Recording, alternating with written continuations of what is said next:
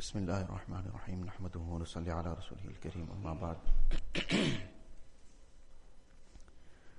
This was the discussion of the advice to husbands that we commenced yesterday. This book titled Family Ties. So a few points we discussed yesterday to continue from that point. The next aspect that is mentioned here is that support and spend generously on your family according to your means. Support and spend generously on your family according to your means. Regard this as an Islamic responsibility, not as a favor upon them, nor as a burden on you. So to spend generously on one's family, meaning that to the extent that one is able to, within his capacity, within his budget, not, unfortunately sometimes, again the same ayat of the Quran Sharif that we are busy discussing after Asr, that one of the two extremes, either a person goes overboard, he's even taking loans in order to provide luxuries and comforts and so on. So that too is wrong. To go into debt for the sake of comfort and luxuries, for the sake of now holidaying, this is completely out of line. And neither must a person become miserly. So these are the two extremes. The moderation, but generosity is what is required. And this is not something to be regarded as a favor on anyone. This is our responsibility. Spending on bare necessities is not sufficient to engender true love and a happy home. However, be moderate in your expenditure. There should be neither wastage nor miserliness. Shower your wife with gifts within means. Never remind her of favors you confer on her. In the Hadith Sharif, Nabi Sallallahu Alaihi Wasallam says, Tahadaw, Tahabbu. Give one another gifts. This is on a general note. On a general note that anybody, where there is some kind of friendship, there is some kind of contact and link with anybody, it might be one's senior, it might be one's contemporary, equal, whatever. So give one another gifts. This will engender muhabbat. So we sometimes practice on this elsewhere, but forget about it completely sometimes, only on that some kind of specific occasion, maybe it might be remembered something in the home. Whereas this is something, if it's applicable outside, it will be applicable to a greater extent inside. So, this aspect of gifts, but unfortunately that's the other aspect, that our concepts have changed to the point where everything goes down that Western thinking. That if it's a gift, that gift must be something very, very expensive. Whereas there is no necessity that a gift has to be something always expensive. A gift can be something very small, very inexpensive. It might be some little thing to eat. That little thing to eat, this just in passing something's coming to mind. There was some time ago an issue, quite a while ago. So, the husband was a young person, sitting and talking to him, trying to fathom what the underlying reasons for whatever the problems are, because the long list that the girl's father gave, none of it really added up to what the matter had deteriorated to. There were problems, but it didn't seem like this should all become so severe and so serious that now, a couple of months, she was now already gone to her mother's house. So, in order to try and just, so sitting aside with him, trying to fathom what. So it turned out, in talking to him, it turned out that this person was, as we may term now, just to understand it, a very dry character. Now just to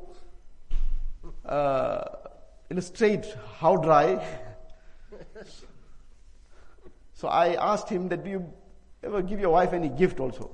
And just to now, that same aspect about it, a gift doesn't have to be something expensive. So I just to illustrate what I'm referring to, I said sometimes maybe you brought one ice cream home. So he says, when I go to the shopping, I buy that 5-liter and come. So now this actually is being asked now specifically in the specific context. And still his mind only went to that one big tub which the whole family will now eat out of. That's not a gift. That is something that you're providing for the household. That's something also as a luxury, obviously, no doubt about that. That's a luxury too. But that doesn't fit anyway into the context that we understand as a gift. So, now this was the kind of personality he had, and over time it seemed like he was living his own life. Meaning, there was a formal relationship that had become the scene, barely married about 4 or 5 years, and he was living his own life. Comes, does his own things. He wasn't giving any taklif in the sense that abusing his wife, or being vulgar to her, or anything. But how can this house run like this? Now somebody might just quietly make sabr and digest it and carry on. And for somebody, this reaches a point finally, they just can't handle it anymore. And this is what happened here. That she couldn't handle it anymore. This was now, it's like being a stranger in your own home. So that is something which is going to lead to frustration. And that is what became the case in this situation. So this gifts doesn't mean something has to be expensive. That one small item also, but again, like the aspect that is mentioned in this probably comes further down. It is 2 points later, but any case, since it's coming to mind now, that in the Hadith Sharif, it comes that Hazrat Aisha radiallahu ta'ala anha states that Nabi sallallahu alayhi wa sallam would, while eating, if she took a morsel or bit out of a morsel, then Nabi sallallahu alayhi wa sallam would pick it up and from that same spot he would then eat. If she drank out of a utensil, he would turn it around to drink from the spot that she drank from. Now that is not going to change the taste in any way. That is not going to make any difference in terms of what the food is. But it will make a world of difference to the heart. Again, on that same note, of this is consideration, showing affection and consideration. That I'm not just part of the furniture here. This is the statement actually which often comes when there's a problem. This is the statement that often comes from, wives that feel that they've become part of the furniture of the house. That as if they don't exist unless when there's something required. Otherwise, it's as if they're not existing. There'll be just orders given, instructions passed on, demands made, and life will carry on. So this is now an aspect of consideration, that there's affection, there's muhabbat, and this is what this relationship survives on. So that aspect about also when eating, occasionally to share morsels. Nabi Sallallahu Alaihi Wasallam said, "Hatta ma taj'alu fi imra'atik," that luqma and that morsel of food which you put in the mouth of your wife is also sadaqah. You're getting rewarded with sadaqah. Now, the aspect that was being discussed in this hadith, this is the last part of the hadith. The whole aspect of the lesson of this hadith was the virtue of sadaqah. So in explaining the virtue of sadaqah, Nabi Sallallahu Alaihi Wasallam gave one example that sadaqah is not confined to giving some poor person, meaning the reward of sadaqah is not confined to giving some poor person some money. That too is sadaqah, and that's a very great form of sadaqah. But there are other forms of sadaqah also. Now there could have been, and there are 101 other forms of sadaqah. But specifically this form of sadaqah has been mentioned. Because this is that sadaqah which a person's mind can never go to. This is something a person would never regard as an act of ibadat. It's sadaqah. So Nabi Sallallahu Alaihi Wasallam is teaching us that there is this sadaqah also, because this sadaqah brings about that love, that muhabbat, which is essential for that house to run smoothly. And happy families, when there is unity, there is happiness in a home, then that makes happy communities. And happy communities, then that spreads to the further level. But this happy families also starts off that there is that understanding, that mutual understanding, cooperation, there is that muhabbat between the spouses themselves. That will then filter down to the children. This is also something, one point leads to another, but anything, all this is related. This is also something that comes up when very often when there is an issue. In some marriage when there's an issue, often this is something that comes up when especially there are children who are now past the very young age. They are in their teens, whatever. And this comes up often. That young boy or whoever is saying now, that how do I handle this? I don't feel like being in the house anymore because of the constant fights that take place between my parents. He says, I can't handle this anymore. He's not part of it, but it's creating such a turmoil in his heart. He says that this is something now, I'd rather be out of the house. So now he starts being out of the house. When he starts being out of the house, he can't get comfort in his home because of what's going on there. So now he tries to look for comfort outside. But the comfort outside is obvious what kind of comfort he will get there. He will be comforted with all the kinds of vice. So now he's looking for comfort, anybody that seems to be able to give him some kind of companionship, some kind of comfort, some kind of peace, he's ready to latch onto it. It's Allah's fazal only that he may get saved from that kind of situation, but if he starts spending his time outside to find comfort, then he's prone to anything. So, all these things, Hazrat Tanvi Rahmatullah Alayhi, he mentioned, Miya Biwi ke jagre tamam jagro ka murgha hai.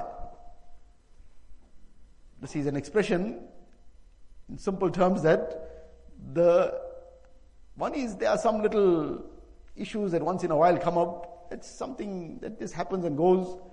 That's not an issue at all. But where this becomes an ongoing thing, and on trivial things, minor little issues become mountains. So the Tanvi Rahmatullah Alayhi says that this kind of conflicts between spouses, this is the root to all other conflicts, all other problems. This gives rise to so many things. So this is something that when a person has got a business, so he works around how to make that business flourish. He sits and thinks about it. He's working strategies and planning. He's working overtime sometimes to make that business flourish. He's taking advice from others. He's doing all this because that business mustn't fail. That business must flourish. So he does all this for that business. Who is that business for? You ask him that you're working so much and so hard. He says, no, for the family.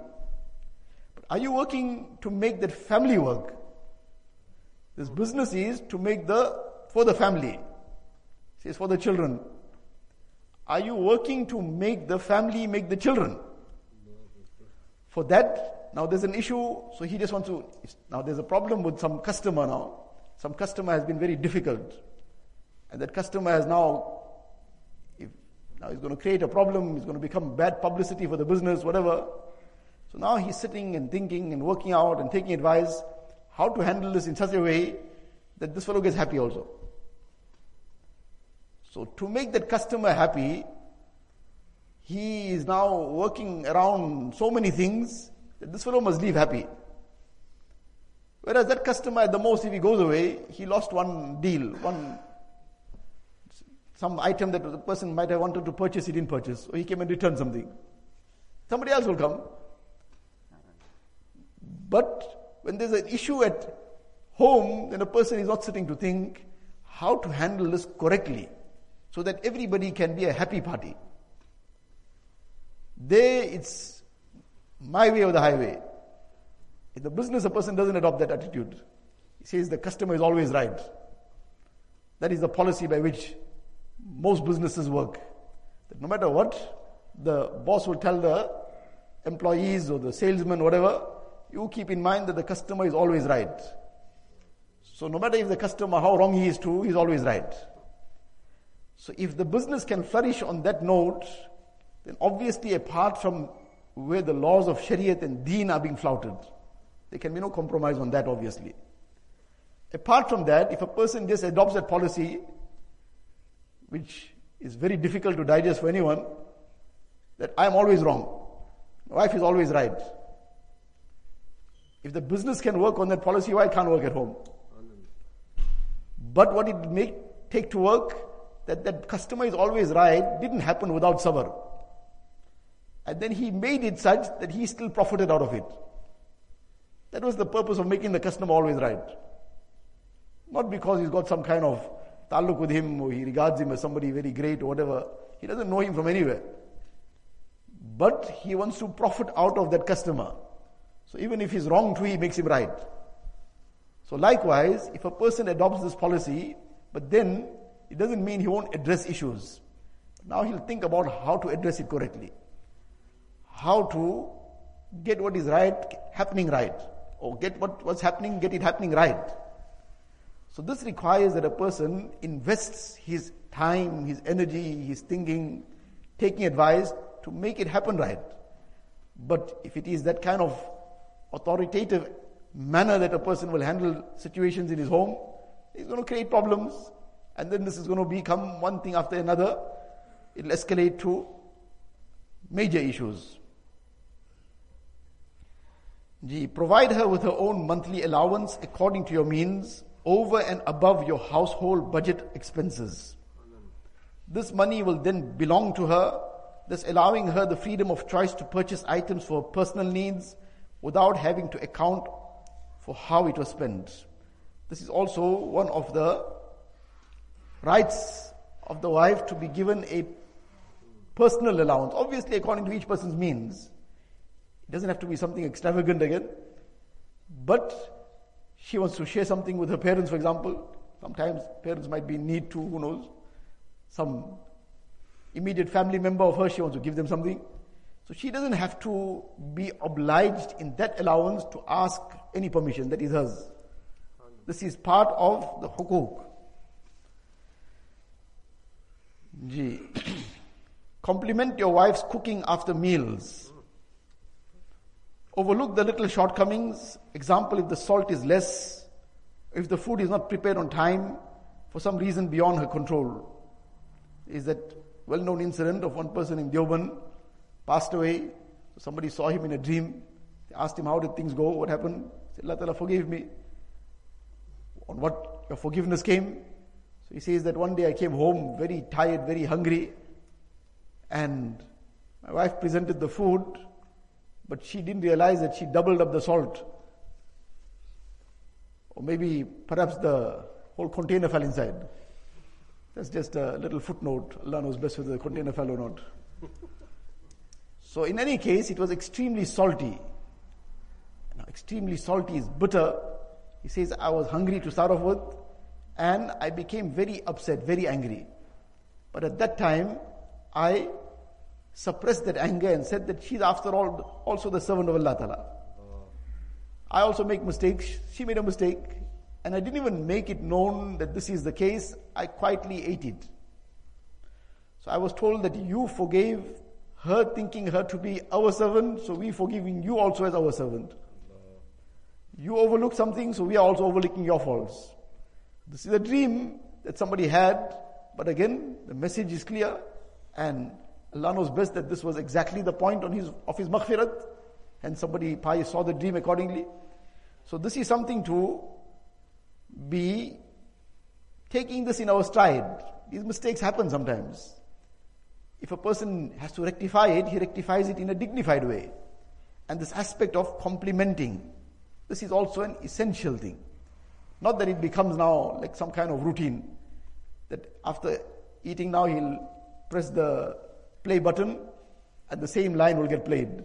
And before he plays it, somebody else might just say it on his behalf so that he doesn't have to make the effort of saying it. So that will lose the whole object of it is lost.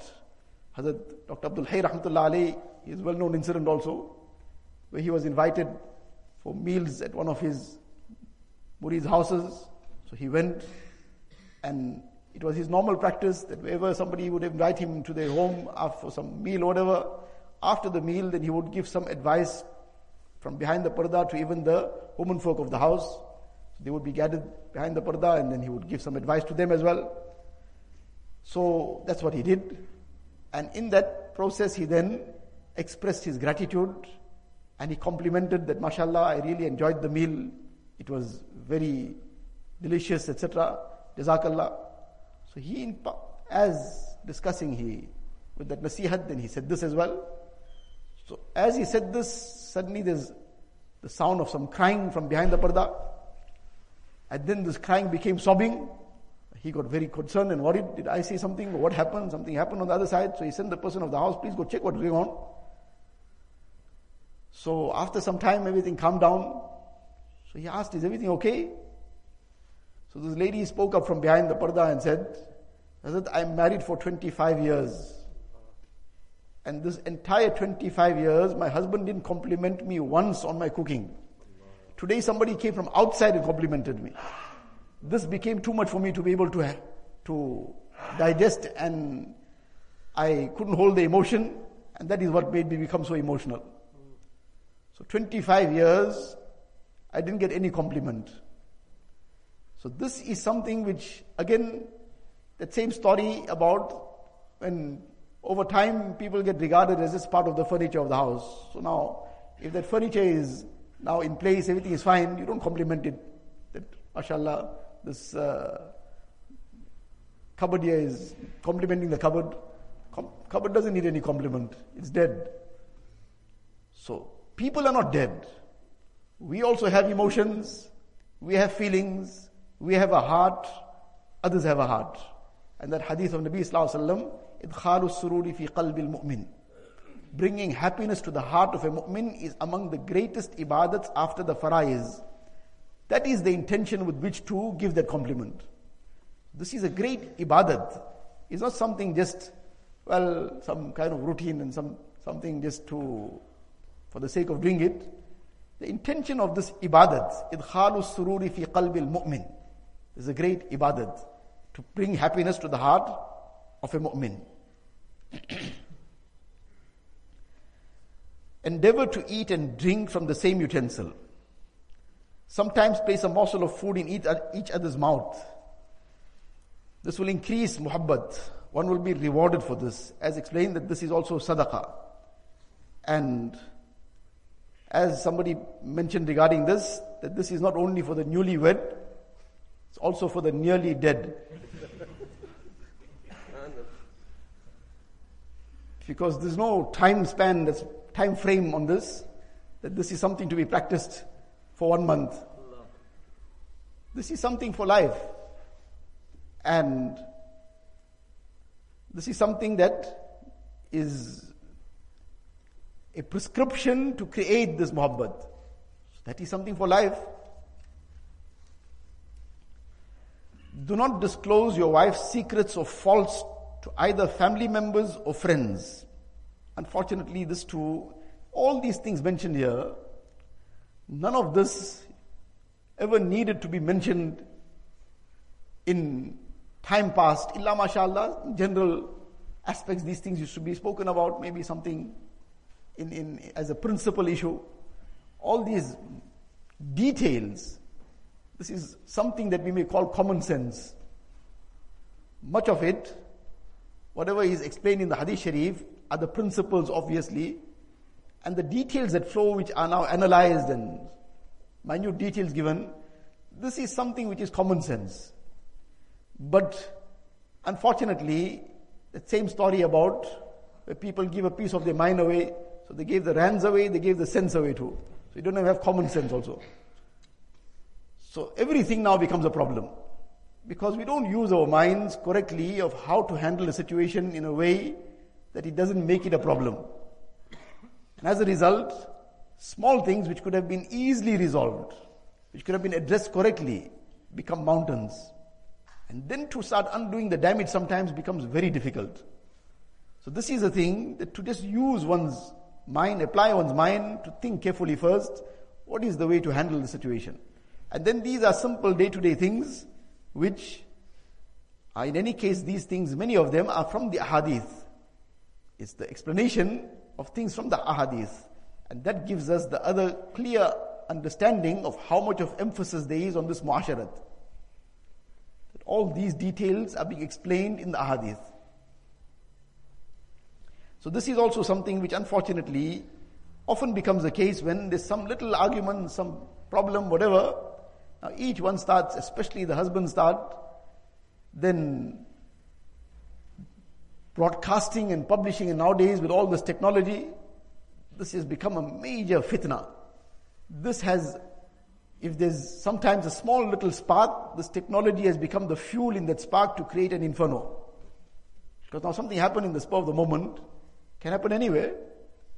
So now a person now starts putting it onto that chat group or whatever, in which now he's, whoever family members are, now he's giving all the stories of what happened now.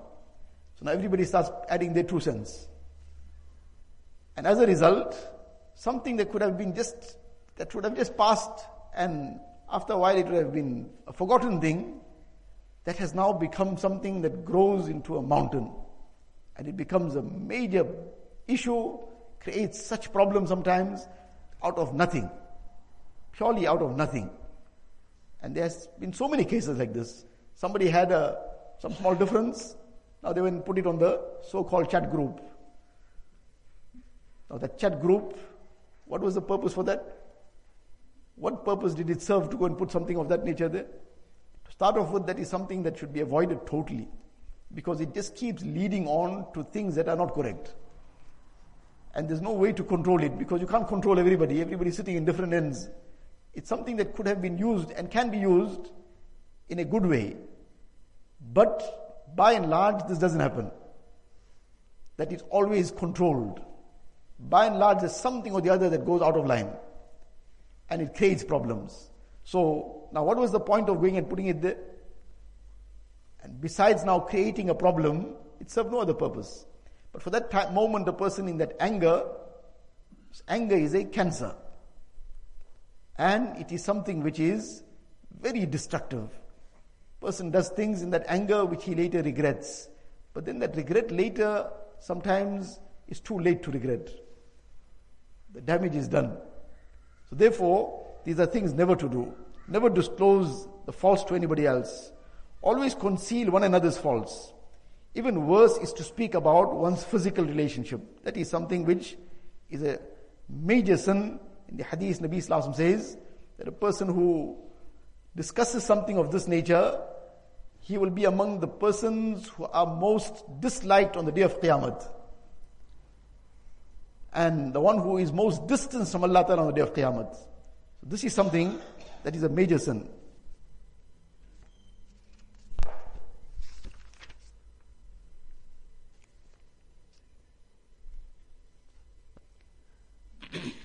Laugh and joke with her within Shari limits. Nabi Sallallahu Alaihi Wasallam used to engage in light-hearted conversation with his wives. And again, all these things, Hazrat Dr. Abdul Hayy Rahmatullah Alayhi, he says that, I practiced, alhamdulillah, he was giving it as encouragement to others. So he said, alhamdulillah, I practiced on implementing the sunnat in everything. He says, to the extent that, when I returned home, and my little child came running to me, which is a normal reaction. The child sees the father, and he comes running to the child. Then the normal reaction is that the father will now pick the child up, hug him. He will show some affection. So he says, even when that happened, I paused for one brief moment. Now this is a normal human, natural human reaction. He says, I paused for one brief moment, and I brought it to my mind and heart that when Nabi Sallallahu Alaihi Wasallam would come, and Hassan and Hussein radiallahu anhuma would come running to him, then he would pick them up, he would hug them, he would kiss them. So I'm going to do this now in emulation of Rasulullah sallallahu alaihi wasallam. It's a normal, natural human reaction. See, but I'm not going to now do this because it is human reaction. I'm going to do it in emulation of Rasulullah sallallahu alaihi wasallam. Now, what would have happened in any case? That became an ibadat. That became a following of the sunnat of Nabi sallallahu alaihi wasallam. So all these things, which are part of day-to-day life, and should be part of day-to-day life, but again, this intention transforms something which is so basic, state of the, or the norm, or something that is, we may say, part of day-to-day life, a mundane thing, but that niyyat transforms it into ibadat. That niyyat transforms it into an act of great reward and thawab. So now, he wants to keep a pleasant and he should be keeping a pleasant and happy atmosphere at home. That requires some lightheartedness. So that is human nature, that he's going to engage in some lightheartedness, but to make this intention first. That Nabi Sallallahu Alaihi Wasallam also engaged in some lightheartedness at home. So on that note, I'm going to do the same. Now this has become an ibadat. He's bringing happiness to himself also, but this has become an ibadat. So a person in all these things is getting closer to Allah Ta'ala. This is the beauty of deen and the ittiba of the sunnat. The things that would have happened in any case, but now become ibadat.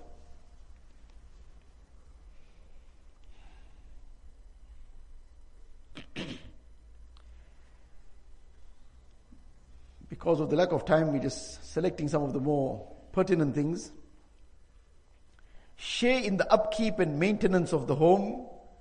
Doing household chores is a sunnah of Nabi Sallallahu Alaihi Wasallam that breeds humility and displays compassion and kindness. Nabi Sallallahu Alaihi Wasallam assisted in household chores. Examples of this are cleaning, sweeping, laying the dasarkhan, looking after the children. All this is part of household chores, and Nabi Sallallahu Alaihi Wasallam participated, being the Nabi of Allah Ta'ala, being Sayyidul Anbiya wa Rusul. So, what is it going to decrease in our position and status to take one broom and sweep? If Nabi Sallallahu Alaihi Wasallam's position and status didn't get diminished in any way, it increased it, because now we are sitting and taking a lesson from it. So this doesn't decrease anybody's position and status. And again, with that same intention that this Nabi Sallallahu Alaihi Wasallam did. This is a sunnat. So sometimes we create this, put ourselves on a certain pedestal. And therefore, these things now become beyond our, it's beyond us, below our dignity. So that is not something below anybody's dignity. If Nabi Sallallahu Alaihi Wasallam did it, it can't be below anybody's dignity. It can only enhance a person's dignity and enhance that muhabbat that should be there in every home.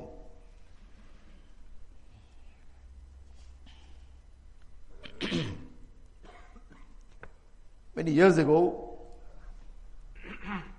while we were studying, or perhaps shortly thereafter, so I think it was after sometime a few years later, 1-2 years later. So this was a very great lesson for me. That it was an odd time, and I happened to go to Azadwal for some. I happened to be passing something, I can't recall exactly the circumstances. So one of the asatiza who taught us some kitabs in the earlier years, I decided to just go and pay him a quick visit also. So it was a bit of an odd time, and perhaps nobody would have been expected to be coming at that time. So he came to open the door, but it appeared that he came in a rush to open the door. He probably was in that moment disoccupied, so he quickly came to open the door. So in that moment, as he rushed and came, when he opened the door, it was obvious that what he was busy with. You can notice it now, that he was probably busy with washing the dishes. Now he didn't find it below his dignity to help in that. Perhaps his wife was ill, perhaps whatever the case was, or he just decided to help out with that. So he didn't diminish his dignity in any way. It became a lesson. It became a source of inspiration. It became a means of opening our eyes. That these people, despite their whatever engagements are and how busy they are in all their work and whatever else, they got time for this too. They've got time to be part of the household things as well.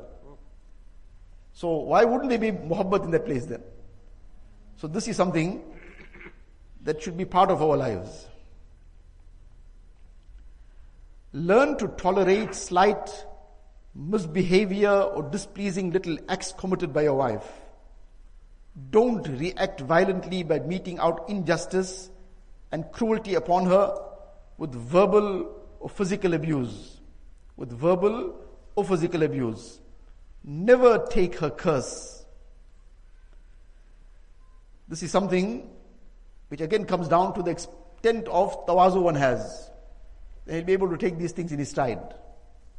If there is true tawazu, he'll take it in his stride. Sometimes things do become unfortunately very complicated. Some people have a very, very complicated situation. And this didn't start in 2015, that some situations get very complicated. This was something that happened in the ages long ago also, that some odd situations do become very complicated. One person had a very, very hard time. His wife had a very wicked temper, and all the time he's, as we say, catching it. So one day he couldn't take it anymore, so he started making dua. But now he didn't realize that he's making the dua too loudly. And in that dua he started making, Ya Allah, either take me, or when he came to O, she was already standing there with a rolling pin.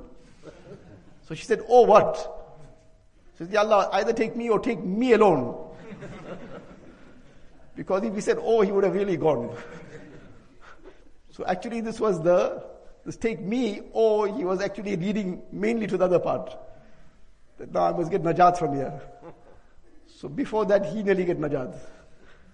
So this does become sometimes a situation, but the point is that this is a rare condition, rare situation that it comes to this extreme. Generally, if a person handles these things correctly, there will be the moment of sabr a little bit, but it'll pass and things will improve over time. But if a person starts akhlaq, good akhlaq, as we explained that sometimes we have this issue that how can you clap with one hand? But good akhlaq, the example of this is like a ball that you throw on a wall, on some object in front of you. So what you throw, it comes back. So if you pass on and keep giving good akhlaq, in time it will come back. So this is the thing that, and again all this to focus on that this is what we have been taught by Nabi Sallallahu Alaihi Wasallam. So this sabr, this tolerance, we often exercise this with strangers, with others outside, with friends. We'll tolerate a lot. With people who we don't have any ta'alluq of any sort, but we need some dunya favor from them. Some worldly work we want to get done. Might be somebody who is some officer somewhere, somebody at some department working. Now we want to get some of our work done, and that person is being very difficult. He's not cooperating. So we will tolerate so much just in order to get that work done. So we have the capacity to tolerate. If we could tolerate that person who is nobody to us, in terms of not related to us, we don't know him, but now because we want to get this work done, and this person is being difficult, he's being hard, he's just being making issues, so we tolerate it. Let it pass. Person is upset, whatever else. He said, but just let it pass now. Just now this fellow won't stamp that paper, we then really in trouble. So rather just let it carry on. He is now being abusive also, listen to it quietly. So all this shows that that ability and the capacity to tolerate is there. But we choose not to exercise it because of our ego. Because of that lack of tawazu, we choose not to exercise it where we can give vent to our anger. And where it was something that we had some gharaz, we had some motive, then we exercise the tolerance very well. So the sabr that a person makes for some motive, that is not the sabr that will bring the sawab. The sabr that he makes purely for Allah Ta'ala. This is that sabr that will bring innama yuwaffas sabiruna ajrahum bighayri hisab. That those who exercise sabr, their reward is unlimited.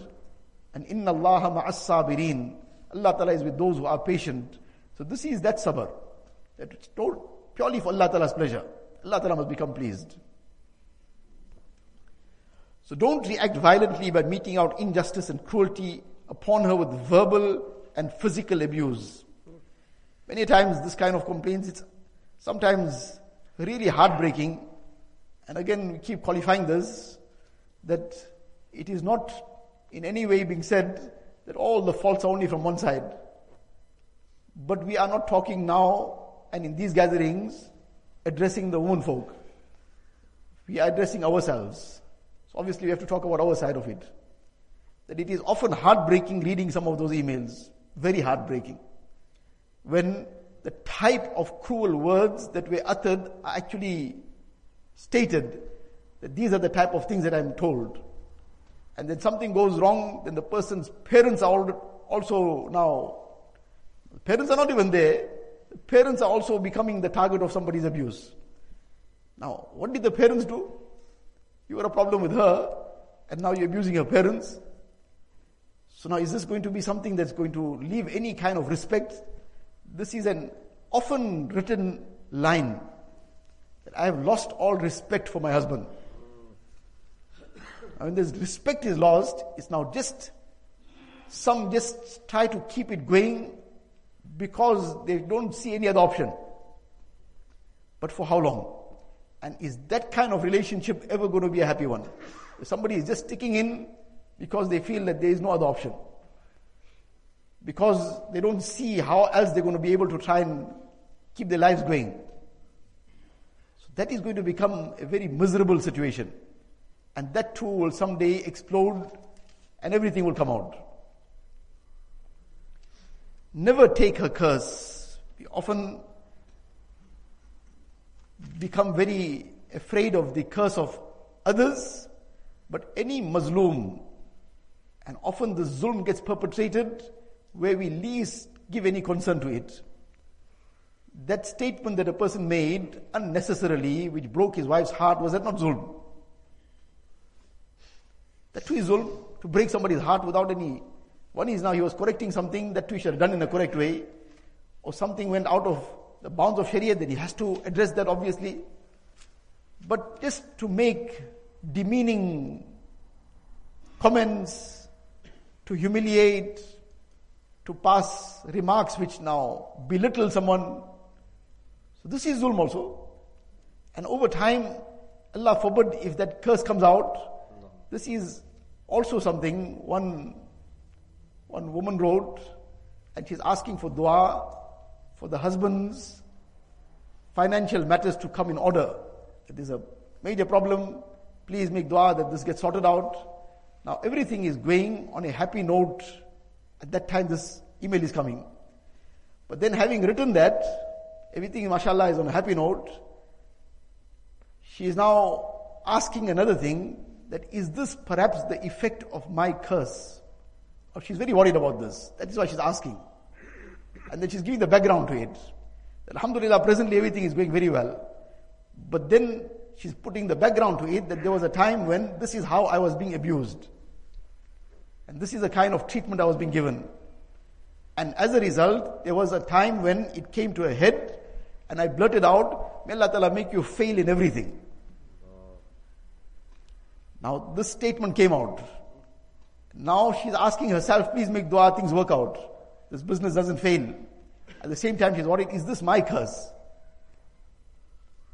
Now, Allah knows best, it could be, who knows? That if that was a point of severe zulm, and from the heart of that mazloom something came out, so that is very effective. Az-zulmu ad'a shay'in ila niqma. Nabi Sallallahu Alaihi Wasallam says that zulm brings azab the quickest.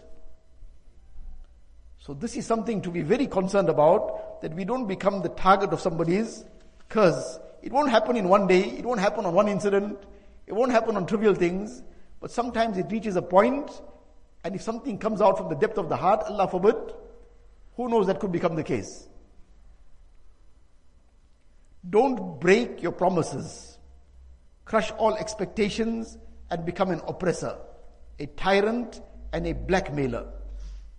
What is this blackmailer about? This is also happens very often, unfortunately. That now, the person is demanding how he wants things, or he's involving getting abusive and whatever else. Allah forbid, he's involving himself in haram, and he threatens her, you ever make any issue about this, I'll divorce you. That's the blackmail. This is the last thing that somebody wants to hear. So now they are being held to ransom on that. So this is what is being mentioned here, that don't become an oppressor, a tyrant and a blackmailer. Unfortunately, many of our sisters bear untold misery and suffer in silence. Day in and day out for years on end, having none to turn to besides Allah Ta'ala. Remember, O husband, when that lonely, broken heart cannot tolerate anyone, and those hands rise up complaining to none other than Allah Ta'ala, then rest assured that the tears and pain will not go unanswered. Nabi Sallallahu Alaihi Wasallam said, beware the curse of the oppressed person, since there is no veil between it and Allah Ta'ala. Allah Jalla Jalaluhu says to the oppressed person, I will assist you, even though it be after some time. Endeavor to change her habits like carelessness, laziness, etc. with advice and good admonition. This must be given tactfully. Now, that customer was difficult. That same example we have to bear in mind. That then we use all our tact. Then we become extremely wise. And then we learn how to handle that situation like an expert. That without even having studied, somebody will confer an honorary PRO degree on us. That what an expert way you could handle this. This public relations officer is to, initially when we heard this word for the first time, what on earth is public relations officer? Public relations officer, what is this person's job can be? And then in time we learned that public relations is among the most crucial things. How does a person interact with people?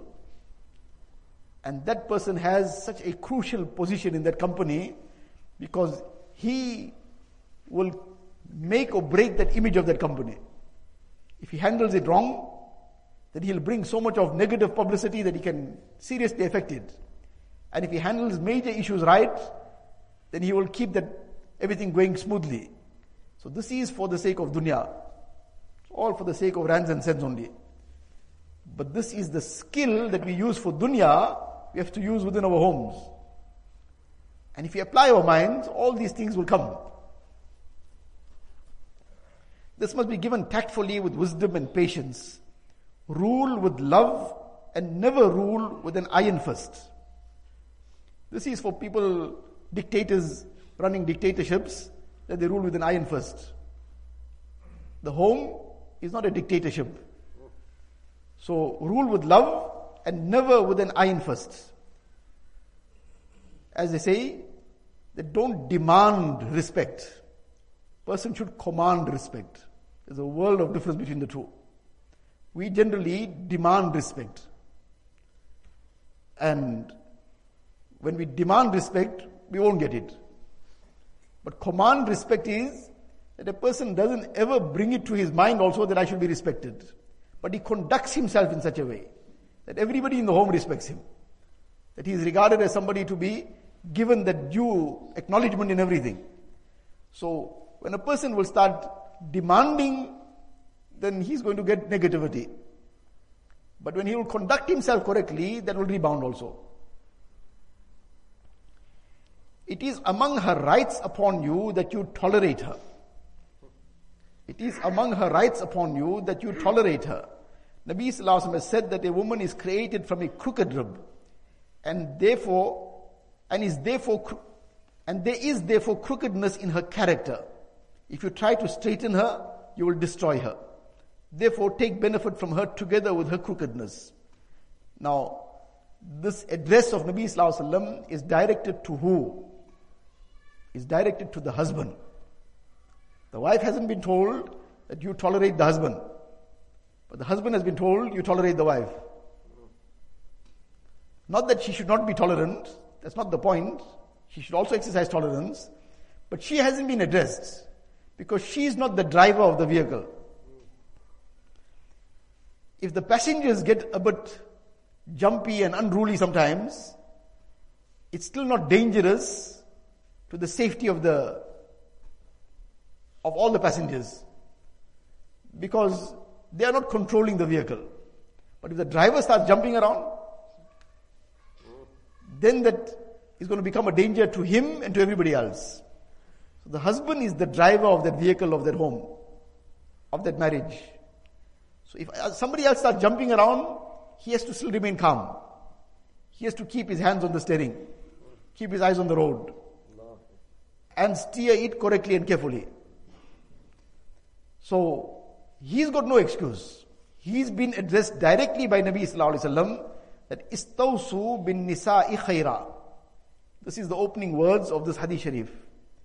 And this means, please accept my wasiyat, my emphasized advice to treat your wives kindly.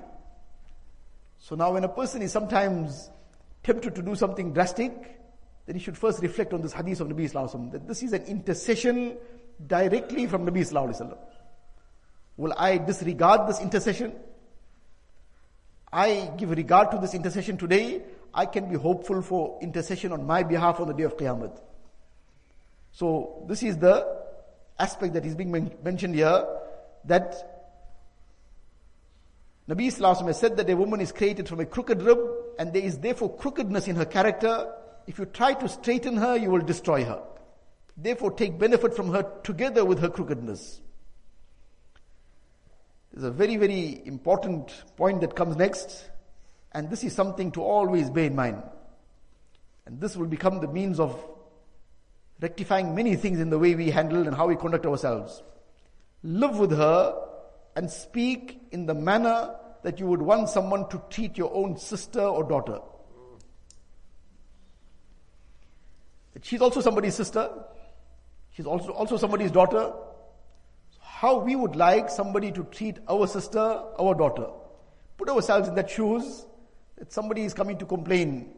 Our sister is coming to complain. Our daughter is coming to complain about how her husband is treating her, and she is saying those same things of what we are doing. Would we be able to digest it easily? We'll be very casual about it, that this is nothing, man, carry on. Or will that pierce the heart? Will that break the heart? What is wrong with this zalim? How is he treating my daughter? How is he treating my sister? So she's also somebody's sister. She's also somebody's daughter. So when a person puts himself in the shoes of the opposite party, then this will open his mind. And this will make him think correctly and act correctly. If you dislike some qualities in them, they possess others that are pleasing to you. Look at these qualities. No one is perfect. Remember, the grass always seems greener on the other side. All the time it will seem that only I am in the worst musibat here and everybody else is fine. I rather also look somewhere else. But when he looks somewhere else, then he finds afterwards that this is not any better, it's worse off. So, this is not the way to handle things, that a person is always looking elsewhere. He needs to work at making things work within his home.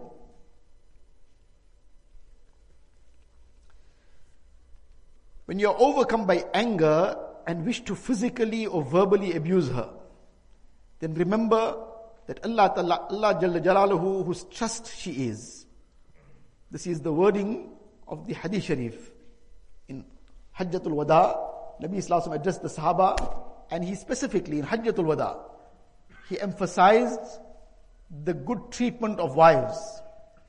And he said, أَخَسْتُهُنَّ بِأَمَانِ اللَّهِ, that you have taken them as a trust from Allah Ta'ala. So this is what the reference is. That, then remember that Allah Ta'ala, whose trust she is, possesses greater power than you do. Immediately move away from that place. Drink water and recite ta'awudh. If possible, make wudu. Remember that after the expression of every bout of anger, there is regret. Never discuss a problem in the state of anger. Calm down first.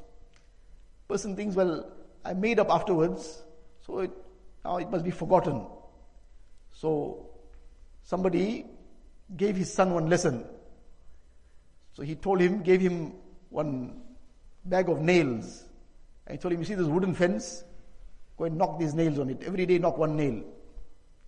So every day he knocked one nail, 2 nails, 3 nails, 10 nails, 50 nails. So after some days, he asked him, what can you see now? He says, this whole place is filled with all nails. He says, those nails are very sharp. He says, yes. He says, okay, now start taking them out one day, one at a time. So he started taking it out. So he said, after he took all out, he asked him, where's the nails? So he says, all out now. So he says, well, now this fence now has become exactly as it was before. He said, no, it's full of holes. So the nails were taken out, but the damage was still there. So in anger, a person, he keeps knocking these nails in that fence. And after some time now he regrets, so he tries to do things to now undo that damage. So he starts pulling out those nails, but the damage is still there. That effect is still there. And that will take a long time. That is a wooden fence. What about the sensitivity of the heart? The heart is very, very sensitive. If that wooden fence, which is going to now still be sitting with that injury, we may call it, what about the heart? This will take a major effort now to fill those wounds. So this is the thing that we expect now. Well, fine, that I made up for it, so everything must come back to normal. So it sometimes returns to normal, but the pain of the heart hasn't gone. That injury of the heart is still there. That broken heart takes a long while to mend. Learn to forgive your wife. Forgive her as many times as you would like Allah Ta'ala to forgive you for your errors. Remember the English adage, to err is human, to forgive is divine. Hazrat Shaykhul Hadith Mawlana Zakariyya Sahab Rahmatullah Alayhi once was reprimanding his khadim or somebody who probably made the same mistake many times. So in that moment he said to him, "Kitni dafa tumhari ghaltiyon ko bhugtu?" How much must I keep suffering from your mistakes? And meaning keep overlooking it. So at that time when he reprimanded this person, Hazrat Maulana Ilyas Rahmatullah Alayhi, who was his uncle, so his senior, and his uncle, he happened to be seated there also at that time.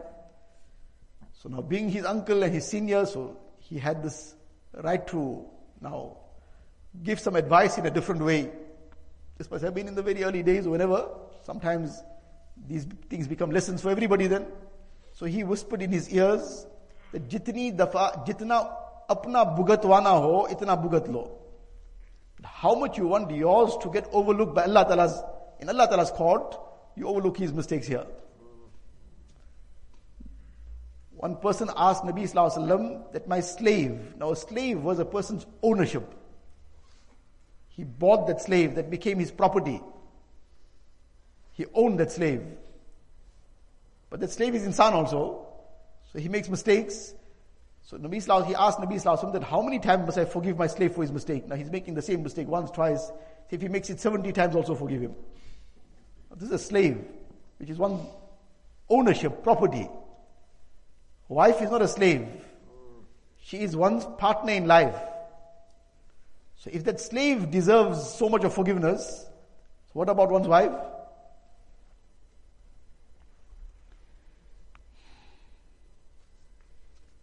As we said, we probably need to extend our time here. But everybody is seeming to be making dua that the moon is sighted tonight. In any case, inshallah, if tomorrow we're still here, we'll continue with it.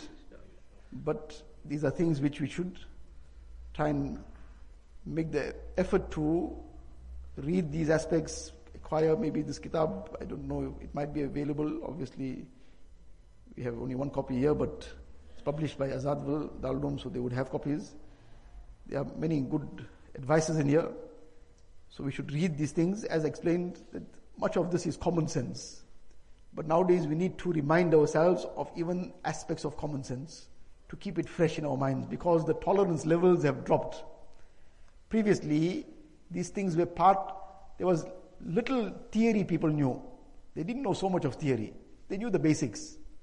The basic masail, etc. they knew. You ask somebody definition of what is hilm. So he'll even ask probably that, I never heard this word. He might have never heard the word hilm, but he had hilm in his life.